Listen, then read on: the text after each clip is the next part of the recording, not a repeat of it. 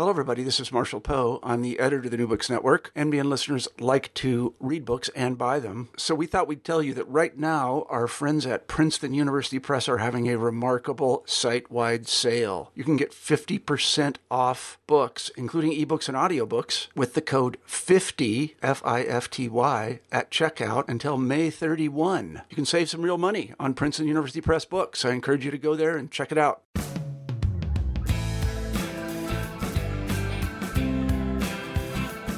Welcome to the New Books Network. I'm your host, Matt Johnson, and I'm here today with Andrew McKevitt, Assistant Professor of History at Louisiana Tech University, to talk about his new book, Consuming Japan Popular Culture and the Globalizing of 1980s America. Andrew, welcome to the program. Matt, thank you so much for having me. So I'd like to start just, Andrew, what I loved about this book was it's a book about globalization without this kind of top down economic policy history. So, what made you want to write a book about Americans' encounter with Japanese goods rather than you know, a trade policy history between the United States and Japan? Well, it's a good question. You know, it, it this project started um, uh, about a, a, God a dozen years ago now. Uh, when I first started writing a, a paper in a, a, a graduate level seminar on uh, Japanese animation fans in the United States in the 1970s and the 1980s. Um, you know, I went to uh, I went to graduate school. I started graduate school in in 2002, I guess, and I was really interested in um, uh, the Cold War, and I was thinking that maybe I would do something uh, uh, related to like nuclear policy or something like that when I when I uh, uh, uh, when I went to study with a, a traditional diplomatic historian um, in graduate school. I was interested in like early nuclear culture and stuff like that, the anti-nuclear protest movement. Um, and and early in grad school, I had I had happened to to borrow a, a DVD from my brother who's uh, he's seven years younger than me, uh, which in in like pop culture terms is like a whole generation. Uh, and he he was a Pokemon kid. Uh, I don't know if you were a Pokemon kid, Matt. I wasn't a Pokemon kid um, because it, for me, I was just a little too old for it. But he was he was a Pokemon kid. He's really into Japanese pop culture, and I, I had borrowed and watched this film uh, called Akira, which is a 1988 cult classic directed by uh, Otomo Katsuhiro. Uh, the film opens with this um, bird's eye view of, of Tokyo and the date in, in 1988 flashes on the screen. And then suddenly the whole city is, is annihilated by a nuclear detonation. Uh, and then the narrative jumps ahead in, in like 30 years in the future. And it's about these kids who get these like godlike powers as a result of government experimentation and these nuclear sciences and so forth. It's a very anime like uh, uh, setup. Uh, but as someone interested in the history of of like the Cold War at that particular moment, I couldn't help but think there like there's got to be something here. And as a historian, I couldn't help but think there must be a history here of how this cultural text, this like cult classic film from Japan in 1988, comes to the United States during a decade in which global nuclear anxieties were were on high alert, especially earlier in the decade with the the bellicose rhetoric of the the first Reagan administration. And so as I, I started to ask questions about that history, and I found that the the I found the the early American fans of Japanese animation, otherwise known as anime, uh, and I talked to many of them. I started collecting many of their stories, and I collected their their self-produced materials related to anime fandom in the United States during the 1970s and the 1980s. Uh, and so the, the book project really began with my interest in their cultural activities. And what, what became obvious very quickly was that these fans spread throughout the United States, people who who went to great lengths to get anime on on like underground copies of VHS tapes. They they weren't doing this because of Cold War anxieties or anything really related to the Cold War, but instead they were engaging in these processes that we we come to associate with contemporary globalization. Um, they were they were interested in they're interested in cultural difference. They're interested in anime because it's it's so different than the the American pop culture that that thrived all around them. And these kind of new media tools of the late 20th century, like VCRs and stuff like this, it, it enabled them to, to build these local and national and, and even transnational communities based on uh, the pursuit of of uh, difference and and cultural difference in that sense. Um, so so thinking about these kind of big narratives of the post-war United States, the Cold War, the Reagan Revolution, and and thinking about how we talk about uh, globalization in the late 20th century. These anime fans didn't really seem to fit in neatly anywhere. Um, so I became interested in, in how anime fandom was embedded in this bigger story of the the global spread of, of Japanese culture and and commerce, especially beginning in uh, in the 1970s. Uh, and so it, it, my interest in, in, in globalization in Japan took off from there. Oh. Let's, let's talk about just how difficult, the, difficult it is to tell a story like this, right? If you're going to do a traditional trade policy, you'd probably go to presidential libraries or perhaps the National Archives.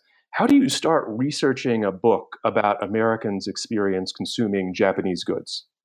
Well, it, you know, it, it, did begin with that kind of anime experience, which in itself is, you know, I thought about the time that I was kind of creating my own archive. Um, what I did in that instance was, uh, you know, I, I, did interviews, what we'd call interviews, and I talked to people from that era uh, who were fans from that era. But the most valuable thing I did was uh, created a kind of questionnaire. It was very open ended and it allowed the anime fans that I had made contact with, people who were fans in the 70s and 80s, basically to write their story. Uh, and I ended up with, I don't remember how many people exactly I, I had gotten responses from, maybe four or five dozen. Um, but when I added all of that up, that was many hundreds of pages of kind of personal testimonies about their own early experiences with, with anime and Japanese pop culture.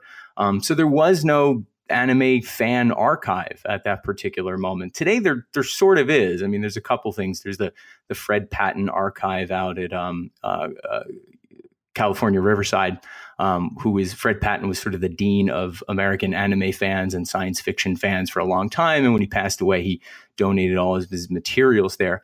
Uh, so a lot of the stuff that that I collected myself over the years by making contact with fans, even digging stuff up uh, off of the internet wherever you could find it. Um, most of that couldn't be found in an archive. Um, so, uh, you know, you're right in that, uh, especially foreign policy historians. So I come from that's my kind of lineage in the discipline. I come from the background of American foreign policy historians or foreign relations historians, or used to be called diplomatic historians. And today they're sort of international and they do transnational and and these kinds of things they tend to be very focused on archives. They the traditional archive, going to the the national archives and going to presidential libraries is the way they've often told stories about how the United States has engaged with the world.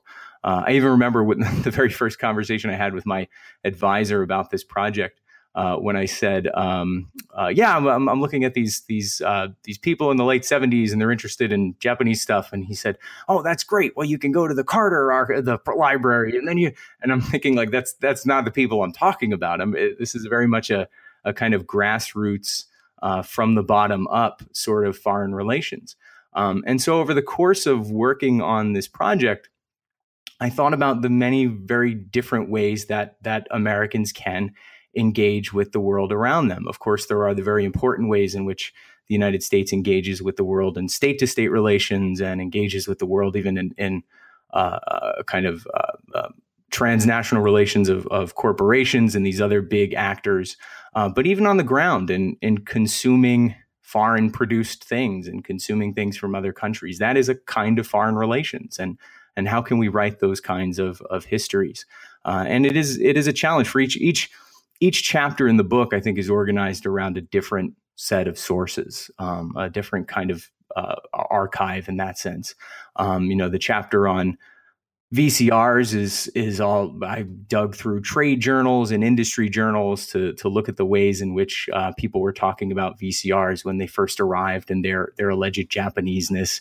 Uh, sushi, you dig into that by looking at uh, food magazines and food writers and the things they're writing in the 60s and 70s, menus and um, uh, cookbooks and so forth. Um, so you you just have to sort of get creative about what it means to look at an archive and not, especially when in a in a, a subdiscipline that's often centered around archives themselves, think very differently about what an archive an archival source can be. Right. So you you decide to start this book in 1975. Why why start this in 1975? Increasingly, I think historians are, are coming to see the 1970s as a, a real kind of fulcrum in, in post war American history. Um, I think a couple decades ago we had we had fallen under the spell of Reagan era hagiography, and and this really accelerated after his death in 2004, 2005. Uh, this idea that 1980 represented some like true break in post-war American politics and society and culture. I mean, there's a lot of newer work, and I think your work falls into this category as well. And and I'm thinking of you know books by people like Jefferson Cowie and and uh, Meg Jacobs and Judith Stein and, and Daniel Rogers, among others, that has come to see many of the the political and economic and social changes we once associated with the Reagan era, instead finding their them in the 1970s. Uh, and so I say in the book, rather than thinking about the 1980s as an era that created Reagan, historians are I think more interested now in seeing the 1980s as an 1970s as an era that created Reagan, with Reagan being this kind of stand-in for the shift toward you know, conservative politics and neoliberal economics, the emergence of the culture wars. He's a shorthand for many of these these different changes. Um, so at least at the level of like historiography in the the post-war United States, that's the the conversation I wanted to um, contribute to. Um, now, there, there's there's more specific reasons to start in the mid 1970s related to the United States' relationship with Japan. So it's a real it's a real moment of flux in this relationship. The the various Nixon shocks, as they become known, uh, in the early 1970s, these mark a, a turning point in the relationship that since the since the U.S. occupation of Japan, it had been defined by a security alliance in which the United States has guaranteed Japan's defense against Cold War rivals, at least since the treaty revision in 1960, and then an economic relationship in which the United States promotes Japan's very rapid recovery and its growing prosperity, even doing so at the detriment of like U.S. industries, um, with the aim of, of of securing Japan internally against communist threats, but also making Japan a, an exemplar of like what a liberal capitalist society could be in the Cold War world. And by the 19 early 1970s, at least, that had worked better than anyone had expected. Um, so much so that Japan becomes the the world's largest or second largest economy by 1972 or so, depending on how you measure these things. Um, by the by the Nixon administration, we get an increasing number of critics of U.S. policy toward Japan. These are critics who are saying that the Japanese have had a free ride for too long, and and importantly, they don't they don't give up enough in return. That their industries compete unfairly against U.S. industries. They're they're destroying those industries all while benefiting from U.S. military protection and American economic generosity. So we see these criticisms in a range of industries, uh, most notably automobiles by the, the 70s and the 80s, but you also see it in steel and televisions. And the biggest issue in the 1960s, which you know, when you say like this is the biggest, most controversial issue in the 1960s for U.S. Japan relations, everyone's like eyes roll into the back of their head. But it was textiles. Uh, the, the Nixon administration was just adamant that Japan was dumping cheap textiles into the U.S. market and trying to crush the U.S. textile industry. There's a series of years long complex negotiations over this stuff. So at the, the presidential level, Nixon sees these kinds of debates as evidence that Japan had matured, that it was no longer this dependent client state, but a, a wealthy world power that it could survive on its own. Uh, and so uh, uh, he, he announces a number of policy changes that shock Japan in 1971, 72. This in, includes the end of the gold standard. This forces an immediate uh, increase in the value of the yen. Uh, there's a 10% surcharge on certain categories of exports. And then couple that with Nixon's announcement that he's going to go to China, which complain, complain came as like a complete surprise to the Japanese. Uh, and you have in the early 1970s this clear turning point in the relationship between what is the the world's um, two biggest capitalist powers. The last thing worth mentioning in that very quickly in that regard is the the oil crises of the 1970s. Um, the sudden the sudden uh, imposition of limits and American consumers' needs to adapt to those limits to find, or at least to to them finding the the smaller and more efficient Japan produced vehicles um, uh, increasingly more competitive across the decade. And of course, that's going to threaten the flagship US industry, the automobile industry. And you spent a lot of time early in the book you know, talking about Americans' initial reaction to all of these Japanese goods that start to flow into the United States. And one of the terms you use is the, the Japan panic, right? And so I was wondering if you would tell listeners, you know, what that actually looks like, and does that go away at some point? And, and if it does, when when does it when does that panic start to go away? Yeah, so it's funny. I mean, what you what you know and and what you remember about the Japan panic seems very much contingent on how old you are. so so people born after say like 1985 maybe this all just sounds like really weird and alien and totally unfamiliar. So the Japan panic is this it's this brief intense but ultimately fleeting moment when many people in the United States were convinced that the greatest challenge the United States faced in the world wasn't from the Soviet Union or international terrorism or even a rising China, but from Japan. Um, Japan's remarkable its miracle recovery in the 1950s and then its its skyrocketing growth in the the 60s and 70s meant that by the 1980s it's a global economic superpower. Uh, its its companies and their their representatives the the iconic Japanese salaryman um, they're they're stretching across the globe selling Toyotas and Toshibas and cars and cameras and uh, so many of these other high end manufactured products that make Japan the world's second largest economy. Uh, and by the, the late 1980s, especially, Japanese corporations are flush with cash and they start buying up lots of property in the United States. Some of it is, is iconically American. There's like Rockefeller Center in New York, um, uh, Pebble Beach Golf Club. Uh, even Columbia Records, so the record label that, that puts out Bruce Springsteen's Born in the USA, it's bought by Japan in, in the late 1980s, well, bought by Sony. Uh, so Japan's economic power and its its buying sprees that come as a result, this provokes all kinds of anxieties among white Americans in particular. Uh, and they have ways of making sense of that, of course, ways that they borrow from the past.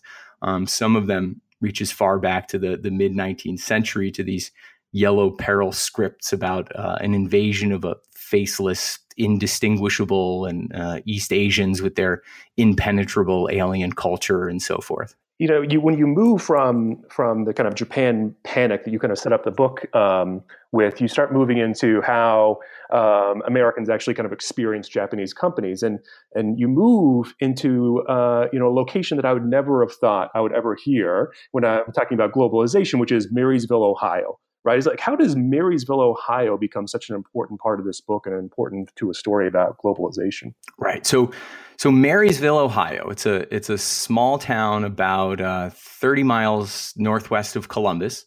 Um, so central Ohio today. Today it's about uh, 20,000 people, but early 1980s it was maybe about 7,000 people. So it's here in in rural central Ohio that Honda builds the first Japanese owned auto production facility in the United States. Uh, it, it opens in 1982. Um, Honda had already been making motorcycles in Marysville since 1979, but uh, the auto plant in 1982 is a much more significant capital investment. Uh, for years at this point, 1982, Japanese auto companies had been planning manufacturing facilities in the United States, and Honda is the first to take a leap to it.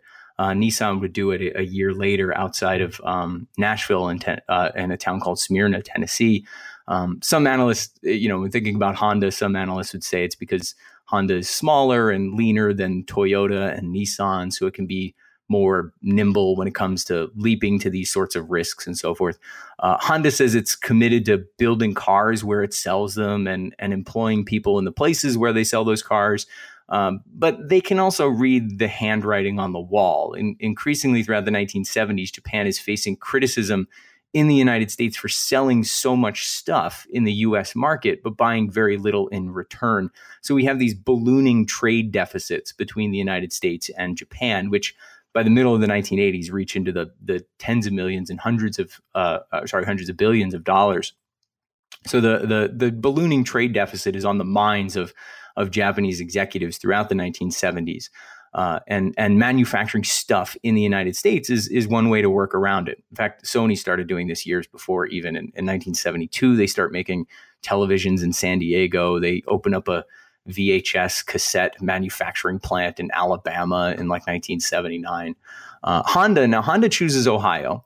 Uh, after Ohio's governor recruits them quite aggressively. This is James Rhodes. He's a uh, longtime governor of, of Ohio, the same governor who sent out the National Guard in 1970 to Kent State. He's still governor in the late 1970s, uh, and he recruits Ohio. Uh, he recruits Honda quite aggressively. He offers this uh, sort of greenfield space outside of Marysville, which is in Union County. Without anyone in Marysville or Union County knowing he's doing that. Um, so the, the governor's assistant rolls into like a Union County commissioners meeting one day in 1977 and just says like Honda's coming. Here's the things we promised them, and we expect all of you to make it happen. Uh, and they promised them a lot of stuff. They promised them tax abatements and and sewer lines and road expansions, all of these sorts of things that become commonplace later on for bringing foreign manufacturers into these local spaces. Uh, the the governor of Ohio promises much of that. There's there's pushback in the local community, but the the promise of jobs is just too powerful. Marysville at this moment, end of 1970s, it's it's a place that's been hit really hard by the downturn of the decade. It's got high unemployment, the businesses have closed, people are desperate for work, and and that's what Honda is going to bring. Uh, and uh, you know, sort of spoiler alert, but within a decade of of the opening of the plant, by like 1992, Union County's unemployment rate uh, which had been in the high teens, it's virtually vanished. It's down to like 3%. Uh, the county goes from uh, either the poorest or one of the three poorest in the state to the wealthiest in the state, at least in terms of per capita. Uh, and the Honda plant there is the largest facility of its kind in the United States, the most productive facility of its kind in the United States. Uh, and this is the first Japanese transplant, as they're known, uh, that that transforms this town and more broadly the region across central Ohio. By 1989, they've opened a second assembly plant just a few miles up the road from the first. Uh, they've also built an engine plant about an hour away in the town of Anna to the west. Uh, by one state accounting, at the, the 25th anniversary, Honda re- was responsible for something like 60,000 jobs in Ohio, either directly or indirectly. Uh, and in many ways, it's a it's a real economic success story, uh, and it signals a, a, major turn in the U.S. auto industry because today we've got more than than two dozen uh, transplants in the United States, most of them located in the South. Uh, the Marysville plant is is unique in that regard, and being in Ohio. Um, uh, you know, of course, a, major transformation like this doesn't come without its uh, detractors, and the biggest detractor is going to be the United Auto Workers, the UAW, the big, powerful um, union that uh, you know, when the plant opened up, 1982, the UAW represents every single worker in every auto production facility in the United States, and they expect here too um, that uh, to an uh, uh that the, the they're going to represent all of Honda's workers as well. Um, so the the UAW goes about the task of organizing those workers um, first when the, the motorcycle plant opens, but then more aggressively when the auto plant opens, and that leads to some uh, conflicts down the road. Yeah, I mean, such a those middle chapters are such a great counter story to the kind of the typical story that I think of in the 1970s as you know a bunch of workers really really mad about globalization because they're losing their jobs, right? Uh, uh, and I mean, uh, you know, anyone interested in the 1970s need to, needs to read these middle chapters here because they're really well written. Um, so why don't we move on to the, the, the final you know chapters uh, of this book where you're um, you're moving kind of from American workers' experience with a Japanese company to Americans' experience actually consuming stuff from, from Japan. And so you focus on you know, the VCR, uh, sushi, and anime, three just very different products. Uh, and so, so why, when you were writing this book, why do you settle on those three three products? Uh, well, it's it's a it's a good question. Um, in part, uh, simply because uh, I wanted uh, products or or Japanese goods that sort of stood out as um, uh, iconically Japanese. Um, but at the same time, uh, I mean, there's some sort of debate about this, right? So, you know, why? Uh, well, so there's an anthropologist who who writes about this about uh, a decade or so ago, uh, maybe a little more, a decade and a half ago. Uh, his name's Koichi Iwabuchi, in a book on the the globalization of Japanese pop culture. And his his rather uh, provocative thesis is that Japan is good at producing um, goods that lack a cultural odor. That's the phrase he uses, a cultural odor. Um, in other words, they they don't have a scent that is detectably Japanese. There's all these sort of weird visceral ideas I get when we think about smelling nationality or something like that. Yeah, I love that term. When it, when it, when I when I read that in the book, I circled it. That's such a such a great term. I know cultural odor, but I, I also think it's a very fraught term. I'm, I'm yes, oh, I'm, absolutely. like, but you know, he's he's thinking of things like uh, like cars, and he has the, the three C's. I forget what he calls them. It's it's um, I think cars might be one of them. Consumer electronics, cartoons, things like that. So he's thinking of cars and and consumer electronics like the VCR and the Walkman. He's thinking of video games like Nintendo's Super Mario Brothers.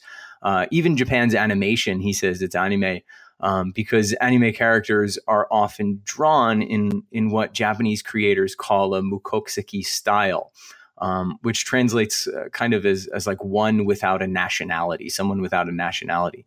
Um, so he says all of this means that Japanese pop culture crosses borders easily because it doesn't contain a Japanese scent, which is is sort of crucial in the post-war era if you think about it, because uh, you know Japan's the American market is really important for Japan, but more important for Japan is the East Asian market. And Japan does not have a good reputation for good reasons in uh, uh, post war East Asia. So the ability of its goods to cross borders without bringing a Japanese quote unquote cultural odor with it is really important. Uh, and, you know, contrast that with, with American pop culture in the post war era, whether it's like American films or, or fashion or uh, fast food much of it explicitly or implicitly uh, carries with it these ideas we identify as American, whether you know the Marlboro Man and the iconography of the American West, or the the hip cool of like Levi's jeans, or the even even like McDonald's fast food connotes this kind of you know modern, fast, convenient American identity. Um, so, so I, I, agree with Iwabuchi to an extent that that consuming Japanese things was easy to do in an era of of, um, uh, of, of, sort of conflict between between the United States and Japan, or or, or at least animosity, um, because you know buying a, a, a Walkman didn't bring with it to or didn't bring to mind these kind of traditional images of Japan. So I wanted um, several goods that kind of walked the span between something that seemed uh, uh, that that didn't carry that that very obviously didn't seem to have any cultural odor, something like the VCR, and some other things that carried with it notions of Japaneseness, something like um, sushi or or something like uh, anime. Yeah, and when you get into the sushi and anime, you, you start talking about hybridity a, a, lot, right? Kind of hybrid products. And so I was wondering if you could explain to the listeners, you know, what you mean by that term hybrid that makes it a bit different than the VCR. Right. Yeah. I, you know, there's a very different kind of consuming experience when you choose to eat sushi, or, or even I would say, and I think I would disagree with uh, Iwabuchi on this, that when you choose to watch anime, because there's there are millions, tens of millions of Americans who buy a Toyota or a Honda car who aren't thinking about the Japaneseness of that that that product when they do that or they're you know buying a vcr or something like that uh, it's a very different experience or you're, you're, making a very different consuming choice when you choose to eat sushi or, or watch anime. Um, you know oftentimes consumers did this because they're seeking some kind of authentic japanese experience.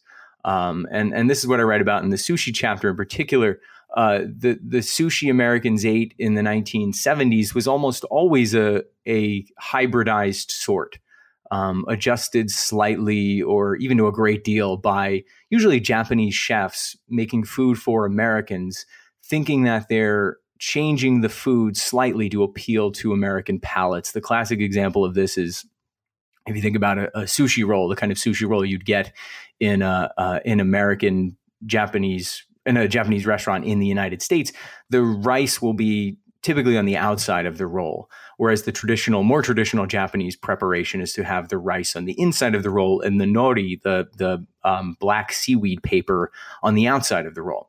The first chef who put the rice on the outside said, "Americans aren't going to eat paper." So I'm going to put the paper on the inside to hide the paper from the Americans, and so it's a it's a hybridized sort of um, uh, experience. It makes it a kind of hybridized experience in that sense.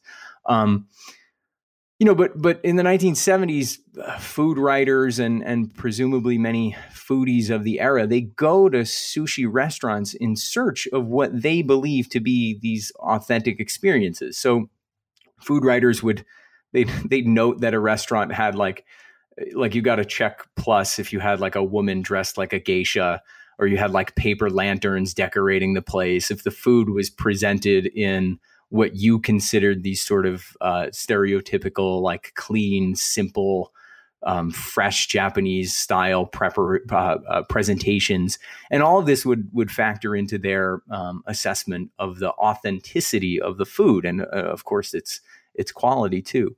Uh, you know, as a, as a historian, I'm I'm less interested in in whether or not these things were were truly authentic, but instead more in this notion of authenticity and why is it, why is it so important to people? Uh, and initially, that authenticity is important. It defines sort of the quality and the experience. But later, by the turn of the century, American consumers come to enjoy the seemingly off the wall hybridity of it all, like sushi made with cream cheese and avocados and fried chicken and everything else that would have seemed like heresy to, to foodies looking for that authentic experience a, a decade earlier. And that's, you know, that's undoubtedly a, a product of, of globalization, the, the kind of mixing of cultural practices and tastes um, that, that may offend people with notions of some sort of sacred authenticity. Um, but, but I think it's all for the better. And the same thing goes for, for anime, for early anime fans um, you know the the the fans in the the local and even the later the national fan clubs by the the 1980s um, the authenticity the the allegedly pure Japaneseness of the anime that they watched that was the thing that they prized most. Um, but I think today that that defines the kind of coolness of anime far less so than uh, for for young people in the United States today than it's kind of um, then it's it's general difference and and in many ways it's kind of transgressiveness, which is which is in part what the community has always been about. Yeah, I mean, when I read those last couple of chapters, and this might be just because I'm a very cynical person, which I wish I wasn't, but you know, I, I read those last two chapters, and you know, I come to the conclusion that you know Americans just can only handle a small amount of cultural difference in their products. Am I just being way too cynical when I read, read those chapters? Yeah, I think you're being a little. I think you're being a little too cynical. You know, I'm I'm I'm suspicious of this idea that there can be an authentic like foreign cultural experience in this case, and like that there's. I'm suspicious of this idea that there's like an authentic Japaneseness for Americans to consume because uh, it's it's premised on these older 19th century ideas about like national cultures that they they have some essential characteristics that can define them. Like the Americans are industrious, and the the Germans are disciplined, and the French are romantic, and what, the Japanese they would have been like copycats or something like that. So we're still stuck with these ideas like 150 years later because because of nationalism. Nationalism is a very powerful force, and it it shapes how we we see different nations in the world. So I think it's a, a it's kind of a moot question about whether Americans can handle uh, like too much Japaneseness because I don't I don't think there's anything inherently Japanese or, or in, there's no inherent Japaneseness that any one person can consume because what does it even mean to be Japanese? Uh, it's a question Japanese have debated for at least the last 150 years.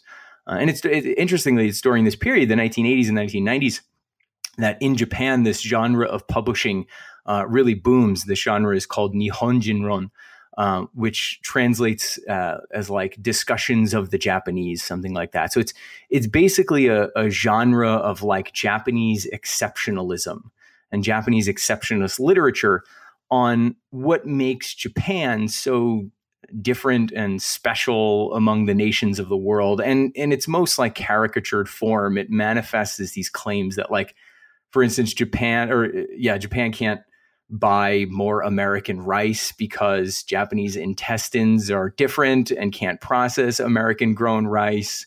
Uh, there was another another fight over um, uh, much of this ends up in, in, trade disputes because the, the, the American trade representatives are trying to get uh, Japan to buy more American stuff, and so there was a big fight over skis, over you know skiing equipment, um, snow skis, and the Japanese argument was that Japanese snow is different and American skis don't work on Japanese snow. Uh, and these are the kinds of sort of absurd caricatures you get in this Nihonjinron literature that comes out of Japan in the 1980s and the 1990s. But it it also it it, ha- it can have a darker nationalistic tone too, and that's the the that's the kind of nationalism that feeds off of notions of cultural purity and the essential qualities of a nation.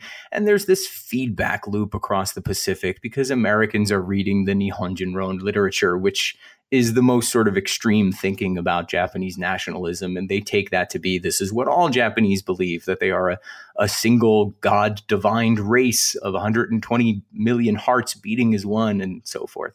So I don't know. Can Americans handle more Japaneseness? I, I think they've actually absorbed a remarkable amount of it. If you think about the way in which these two societies that have seen each other historically is so fundamentally different um, it's remarkable how much Japaneseness we have in our lives that we kind of take for granted. That, as I say in the beginning of the book, we just it's simply become ordinary in our lives.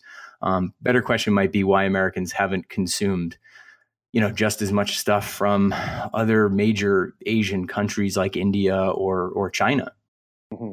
Yeah, well, that you know that gets into the last question I have for you because if would you you end the book by questioning how far we can take this comparison between Japan in the 1980s and China in our our contemporary moment. And you have this wonderful line that I just like to read really quickly for listeners where you write you know the analogy between Japan and China fails to hold up in terms of the two countries comparative global cultural influence.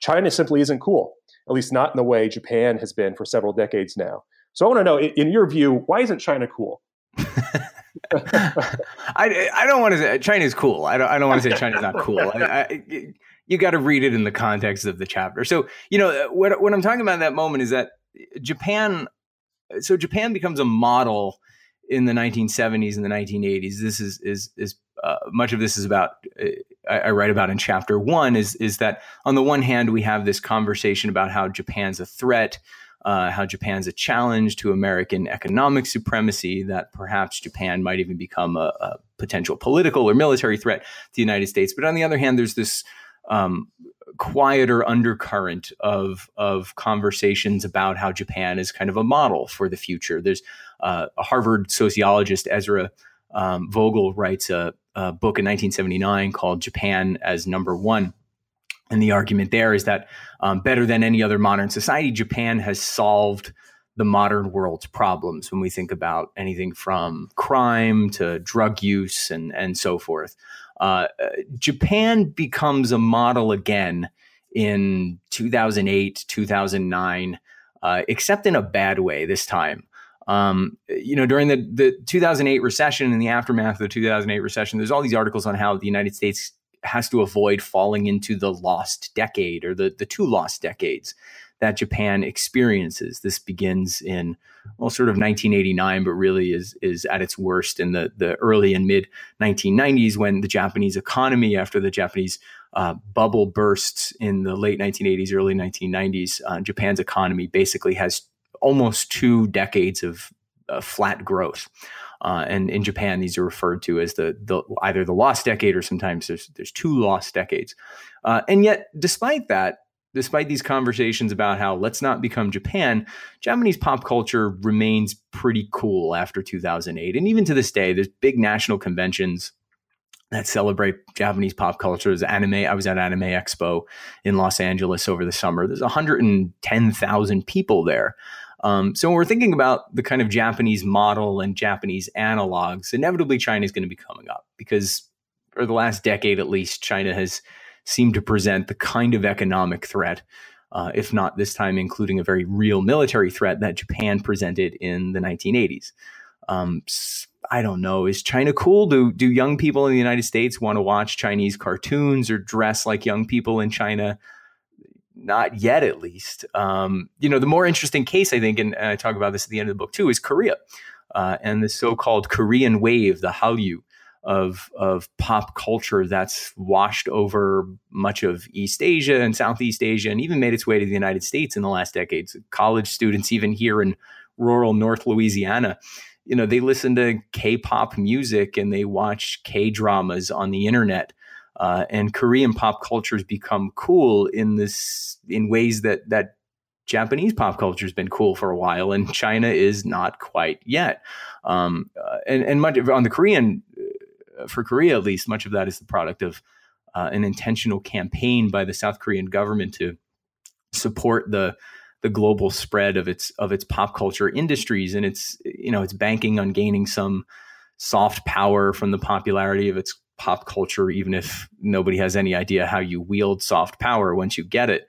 Um, uh, Japan's even tried to learn from Korea's example in that regard. It established like a ministry of cool a few years ago and dumped hundreds of millions of dollars into it. But you know, at this point, 25 years later, uh, into this pop culture boom, it might be too late to try to ride that wave. And you know, to what end? How does a nation turn cultural popularity into hard power resources? I don't I don't even know if that's a question China cares about answering right now, uh, and it's never been an easy question to answer. Well, Drew McKevitt, thank you so much for being on the program. It was a real pleasure to speak with you. Matt, thanks so much for having me. The, uh, the book is Consuming Japan Popular Culture and, Global, uh, and the Globalization of 1980s America through University of North Carolina Press. Go out and get a copy. Thank you for listening.